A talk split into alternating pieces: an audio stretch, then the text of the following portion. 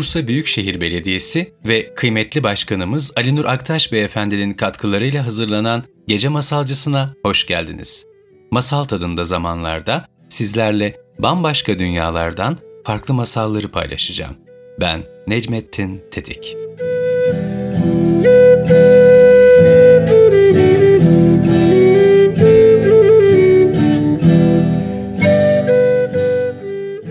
Bir varmış bir yokmuş. Bir zamanlar pek çok evlere, hizmetkara ve türlü türlü zenginliklere sahip bir adam varmış. Günün birinde vadesi dolmuş ve ardında genç bir oğul bırakarak bu dünyadan göçüp gitmiş. Gün gelip de oğul yetiştiğinde babasından kalan mirası, malı, mülkü, olanca tüm zenginliğini bitirene kadar kendini eğlenceye, yeme içmeye ve cömert hediyelere harcamış. Ta ki kendi yanında çalışanlarla birlikte çalışmaya başlayacak ölçüde yoksullaşana kadar. Yıllar böyle sürüp gidiyormuş. Genç adam bir gün çalışacak bir iş bulmak niyetiyle duvarın dibinde beklerken iyi giyimli, hoş görünümlü yaşlı bir beyefendi yanına yaklaşmış ve ona selam vermiş. Genç adam, "Efendim beni tanıyor musunuz?" diye sormuş. Yaşlı adamsa, "Ben seni tanımam oğul ama sende cakasını sattığın zenginliğin izlerini görüyorum." Diye yanıtlamış onu. Genç adam kader ne takdir ettiyse onu yaşıyorum ama sizin bana verebileceğiniz hiçbir iş yok mu diye sormuş. Yaşlı adam ona ey oğul seni kolay bir işte çalıştırmak istiyorum demiş. Bunun üzerine genç adam merakla sormuş nedir o iş efendim? Yaşlı adam yanıtlamış. Benimle kalan 10 saygıdeğer yaşlı kimse var ve isteklerimizi yerine getirecek bir yardımcımız yok. Sana yetecek kadar yiyecek, ve kıyafet almamız karşılığında bize hizmet etmelisin. Hem belki Allah da sana bizim sayemizde zenginlik verir. Belli mi olur? Deyince genç adam kabul etmiş. Fakat yaşlı adam çalışmaya başlamadan önce genç adamın kabul etmesi gereken bazı şartları olduğunu söylemiş. Genç adam bu şartların ne olduğunu sorduğunda da oğul evimizde göreceklerini sır olarak tutacaksın. Ağladığımızı gördüğünde buna saygı duyacaksın demiş. Genç adam bunları da kabul ettiğini söylemiş. Yaşlı adam, oğul o zaman Allah'ın izniyle haydi gidelim demiş. Genç adamı alıp bir hamama götürmüş. Orada bir güzel yıkanıp paklanmasını söylemiş. Ardından ona keten giysiler getiren bir başka adam göndermiş. Adamın getirdiği giysileri kuşanmış genç adam ve onun gösterdiği yoldan çalışacağı eve gitmiş. Delikanlı içeri girdiğinde yüksek tavanlı, geniş, birbirine bakan odaların açıldığı salonlar bulmuş. Her salonda birer su fıskiyesi varmış ve kuşlar bunun üzerinde şakıyormuş. Ayrıca her tarafta güzel bir bahçeye bakan pencereler varmış. Yaşlı adam onu odalardan birine götürmüş. Genç adam renkli mermerlerle, tavanı mavi ve parlak altınlarla süslenmiş, ipek halılarla kaplanmış bir odayla, yüzleri birbirine dönük, yaz kıyafetleri giymiş, ağlayan 10 yaşlı adam görmüş karşısında. Bu durum karşısında merakı kamçılanan genç adam onlara dertlerinin ne olduğunu sormak istemiş fakat ona koşulan şartı hatırlamış ve diline hakim olmuş. Bir süre sonra yaşlı adam ona içinde tam 30 bin altın bulunan sandık göstermiş ve ona bu altınları harcarken dürüst olması, emanete hıyanet etmemesi gerektiğini söylemiş. Genç adam bunu da kabul etmiş altınları günler, geceler ve yıllar boyunca yaşlı adamların ihtiyaçları için harcamış. Derken bir gün yaşlı adamlardan biri vefat etmiş. Bunun üzerine arkadaşları onu yıkamış, kefenlemiş ve konağın arkasındaki bahçeye gömmüşler. Ölüm yalnızca genç adamı işe alan yaşlı adam geride kalana kadar bir bir almış onları. Sonunda ikisi de yıllarca o konakta birlikte yaşamışlar ve sonra günün birinde yaşlı adam da hastalanmış. Genç adam bu durum karşısında çok çaresiz hissediyormuş kendini. Kederliymiş. Yaşlı adama nezaketle, efendim 12 senelik hizmetim boyunca bir an olsun sözünüzden şaşmadım. Gücüm ve yeteneğim el verdiğince sadakatli davrandım demiş. Yaşlı adamsa, ey oğul, bizler Kadir ve Kutlu Allah'a tekrar dönene kadar bize hizmet ettin. Elbette hepimiz öleceğiz. Ama bu kaçınılmaz son demiş. Çünkü genç adam iyice hüzünlenmiş. Bunun üzerine ey efendim sırrınız sizinle yok olacak. Artık bütün o bitmek bilmeyen ağlamalarınızın, merakınızın, kederinizin ve yasınızın nedenini bana anlatır mısınız? demiş. Yaşlı adam derin bir nefes almış ve ''Ey oğul, sen bununla ilgilenme. Allah kimseye taşıyamayacağı yükü yüklemez. Allah'a kimsenin bende olan dertle dertlenmemesi için yalvardım. Şimdi bizim içine düştüğümüz duruma karşı güvende olmak istiyorsan sakın şu kapıyı açma demiş eliyle bir kapıyı işaret ederek. Eğer bizim başımıza gelen şeyin senin de başına gelmesini istiyorsan aç. O zaman davranışlarımızın saklı sebebini bileceksin, sırrımızı öğreneceksin ama emin ol tövbe ettiğinde pişmanlığın fayda etmeyecek demiş ve son nefesini vermiş. Genç adam büyük bir üzüntüyle onu kendi elleriyle yıkamış, kefenlemiş ve tıpkı diğer yoldaşlarının olduğu gibi evin arkasındaki bahçeye gömmüş. Artık o konağa ve içindeki bütün hazinelere tek başına sahipmiş. Yine de yaşlı adamların hissettiği huzursuzluk bir şekilde onun da üzerine çökmüş. Bir gün oturup düşünürken zihninde yaşlı adamın kendine söyledikleri belirmiş aniden. Kapıyı açmaması salık verilmiş olsa da hiç değilse en azından şöyle bir bakabileceğini düşünmüş. Yerinden kalkıp kapıya gitmiş ve elini kapının kilitlerini uzatmış ama hemen sonra yaşlı adamın onu nasıl uyardığını tekrar hatırlamış ve oradan usulca ayrılmış. Zamanla kapıyı açıp içeride ne olduğuna bir göz atma arzusu, o sırra erişme arzusu her ne kadar zenginlikler içinde boğulacak kadar varlıklı olsa da genç adamı bir şekilde ele geçirmiş. Ruhu kapıyı açmasını istiyormuş ve tam yedi gün boyunca ruhunun isteğini dizginlemeye uğraşmış. Derken sekizinci gün ruhu ve nefsi galip gelmiş. Kapıyı açmam ve başıma gelecekleri görmem gerek. Çünkü hiçbir şey Allah'ın belirlediklerini öteleyemez ve onun iradesi dışında hiçbir şey olmaz diye düşünerek kapıyı açmaya karar vermiş. Derin bir nefes çekip kapıyı açtığında dar bir geçit bulmuş karşısında. İlerleyince büyük bir nehirin kıyısına gelmiş. Merakı daha da artmış. Nehir boyunca yürümüş, sağına soluna bakmış ve çevreyi izlemiş.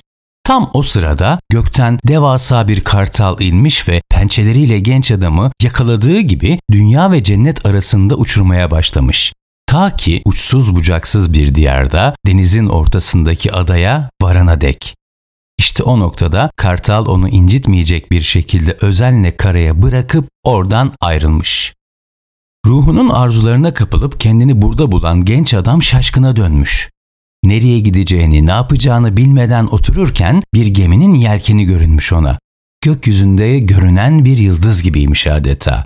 İşte o an kurtuluşunun bu gemide olabileceği umuduyla gönlünden gemiye doğru gitmeyi seçmiş. Gemi yakınına gelene dek onu izlemeye devam etmiş. İçinde 10 tane ay gibi güzel genç kadının bulunduğu fil dişi ve abonoz kürekli, parlak altın kaplı bir sandal varmış yanında.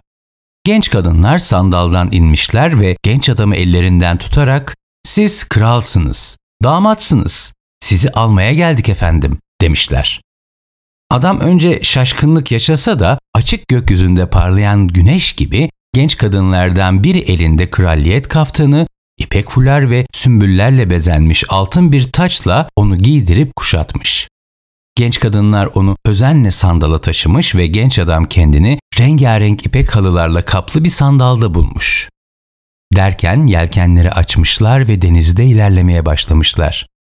Genç adam adeta bir rüyada olduğunu düşünüyormuş. Hatta genç kadınların kendisine eşlik edip etmediklerinden bile emin değilmiş.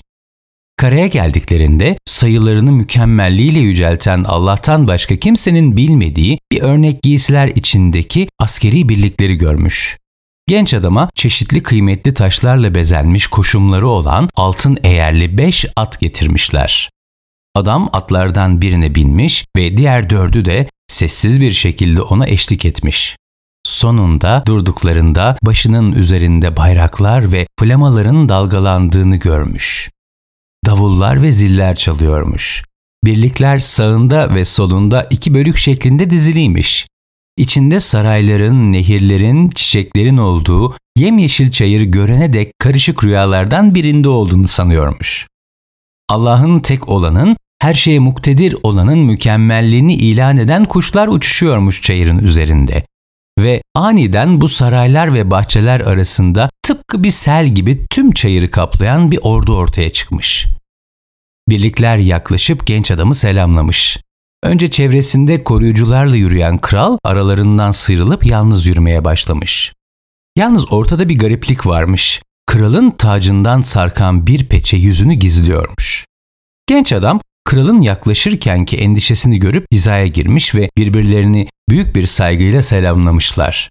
Kral genç adama bize eşlik et, artık misafirimizsin demiş ve atlar yeniden hazırlanmış. Görkemli birlik onlardan önce saraya ilerlerken yol boyunca sohbet etmişler. Saraya vardıklarında birlikler tek tek sıralanmış. Hepsi kral ve genç adamla birlikte saraya girmiş. Genç adamın eli kralın elindeymiş. Onu yanına, altın tahtına oturtmuş. Derken sözde kral peçeyi kaldırdığında berrak gökyüzündeki güneş gibi güzellik timsali sevgi dolu olmakla beraber mağrur bir genç kadın görünmüş. Adam bu güzellik ve tatlılık karşısında şaşırıp kalmış. Genç kadın ona bu diyarın kraliçesi benim ve burada gördüğün her bir süvari, piyade, tüm bu birliklerin hepsi kadınlardan oluşmaktadır. Aralarında hiç erkek yoktur. Bu diyarda bizimle olan erkekler toprağa ekip biçmekte, halkımıza hizmet etmektedir. Kadınlara gelince, onlar da vali, yargıç ve askerlerdir demiş. Bu sohbet üzerine adamın merakı iyice artmış, şaşkınlığı daha da ortaya çıkmaya başlamış. Derken sohbet sırasında vezir içeri girmiş. Kır saçlı, çok sayıda mahiyete sahip, saygıdeğer ve onurlu görünen bir kadınmış. Kraliçe ondan diğer tanıkların gelmesini istemiş. Yaşlı vezir bu isteği yerine getirmek üzere oradan ayrılmış. Bunun üzerine kraliçe genç adama övgü dolu sözler söyleyerek sohbeti sürdürmüş ve birden nazikçe tedirginliğini dile getirerek genç adama sormuş. Benim eşim olmaya razı mısın? Adam, ey kraliçem ben sizin hizmetkarlarınız değerinde bile değilim demiş. Kraliçe genç adamı alnından öpmüş ve ona bu hizmetkarlar, askerler, sonsuz servet ve hazinelerin hepsi emrinde ve ardından eklemiş. Burada bir kapı var. Bu kapıyı asla açmayacaksın. Eğer yanılır, şaşırır açarsan inan çok pişman olacaksın. Ama pişmanlığının hiçbir faydası olmayacak. Kraliçe daha sözlerini tamamlamadan vezir ve diğer tanıklar içeri girmiş. Hepsi de saygıdeğer ve onurlu oldukları belli olan, saçları omuzlarına yayılan yaşlı kadınlarmış. Evlilik sözleşmesi kraliçenin istediği gibi hazırmış. Kraliçe ve genç adam onların huzurunda evlenmişler.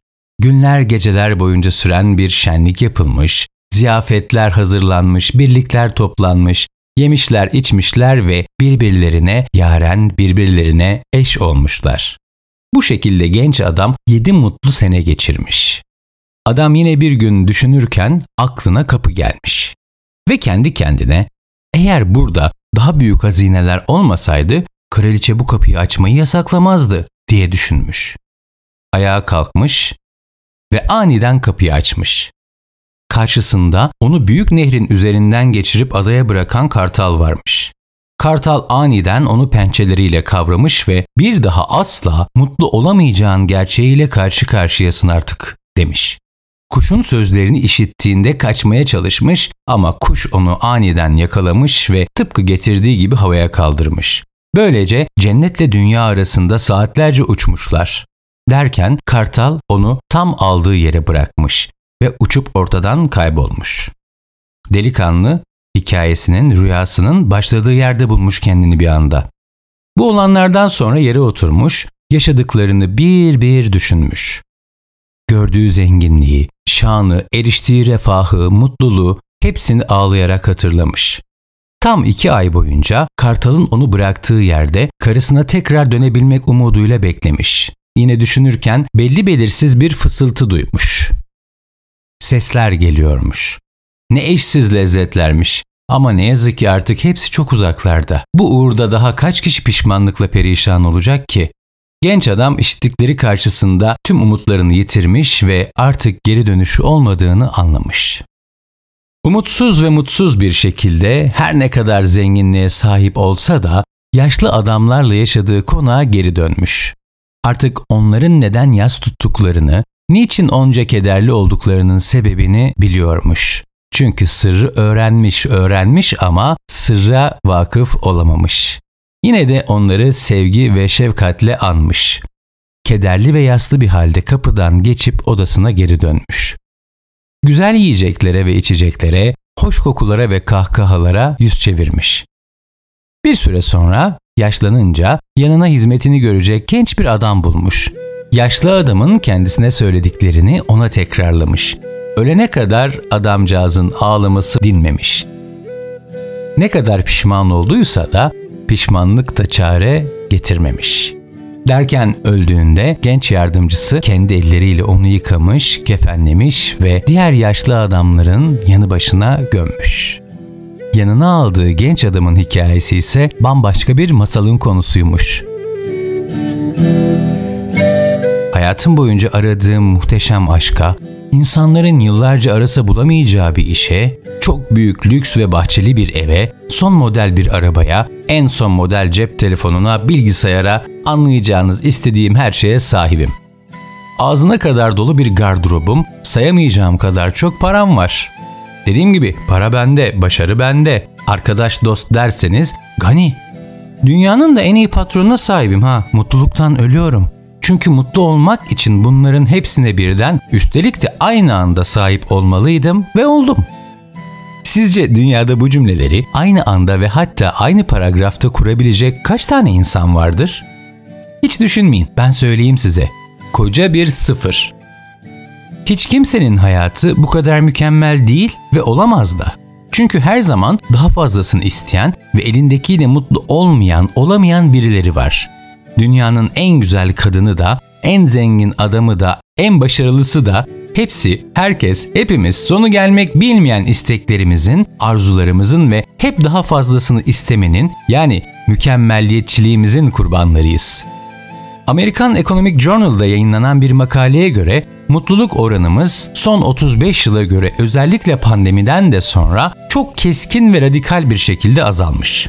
Artık daha çok başarsak bile daha az mutlu olabiliyormuşuz. Çünkü yetinemiyormuşuz. Hep daha fazlasını istiyor, ufak tefek eksiklerden bile mutsuz oluyormuşuz. Düşünsenize aynı anda hem süper bir baba, hem süper bir anne, hem süper sevgili, hem süper arkadaş hem de süper çalışan olmaya çalıştıkça ve hayatımıza girecekleri de süperlerden seçmeye, enlerden seçmeye gayret edip uğraştıkça kaybediyoruz. Peki ne yapmalıyız? Mutlu olmak ve hayatın tadını tam anlamıyla çıkarmak istiyorsak, içimizdeki o hiçbir şeyle yetinmeyen, elindekinin değerini bilmeden hep daha fazlasını isteyen o mükemmelliyetçiyi öldürmeliyiz. Hem de şimdi evet. Yoksa iş işten geçtikten sonra standartlarımızı düşürsek ne olur ki? Biz üzümün sapı, armudun çöpü derken hayat akıp gidiyor. Her şeye aynı anda sahip olmaya çalıştıkça hiçbir şeye sahip olmama tehlikesi yaşıyoruz. Bugün bu masalı dinledikten sonra bir değişiklik yapın ve mükemmel olmaya harcayacağınız emeği lütfen mutlu olmaya yönlendirin. Yanına bir tutam sevgi ve biraz da hayal katın. Bakalım ne olacak? İşte bu yüzden her masalın sonunda dediğim gibi ne olur izin vermeyin içinizdeki güneşin batmasına. Çünkü en acı şiddetli kötülük sahiplerinin bile içinde merhamet adlı bir çınar ve kanadında sevda vardır. Sakın unutmayın, Ümit Krallığında asla kış yoktur. Umutla, merhametle, aşkla. Yazının, anlatılmamış hikayelerin, masalların ve müziğin sonsuz sihrine ve en çok da siz beni dinleyen o masal yüreklere en derin sevgilerimle. Bursa Büyükşehir Belediyesi ve kıymetli başkanımız Ali Nur Aktaş Beyefendinin katkılarıyla hazırlanan Gece Masalcısı'nın bir sonraki bölümünde buluşana dek kendi hikayenizin kahramanı olun, kendi masalınızı yaşayın. Ve lütfen beni takip etmeyi, kanalıma abone olmayı unutmayın. Ben Necmettin Tetik.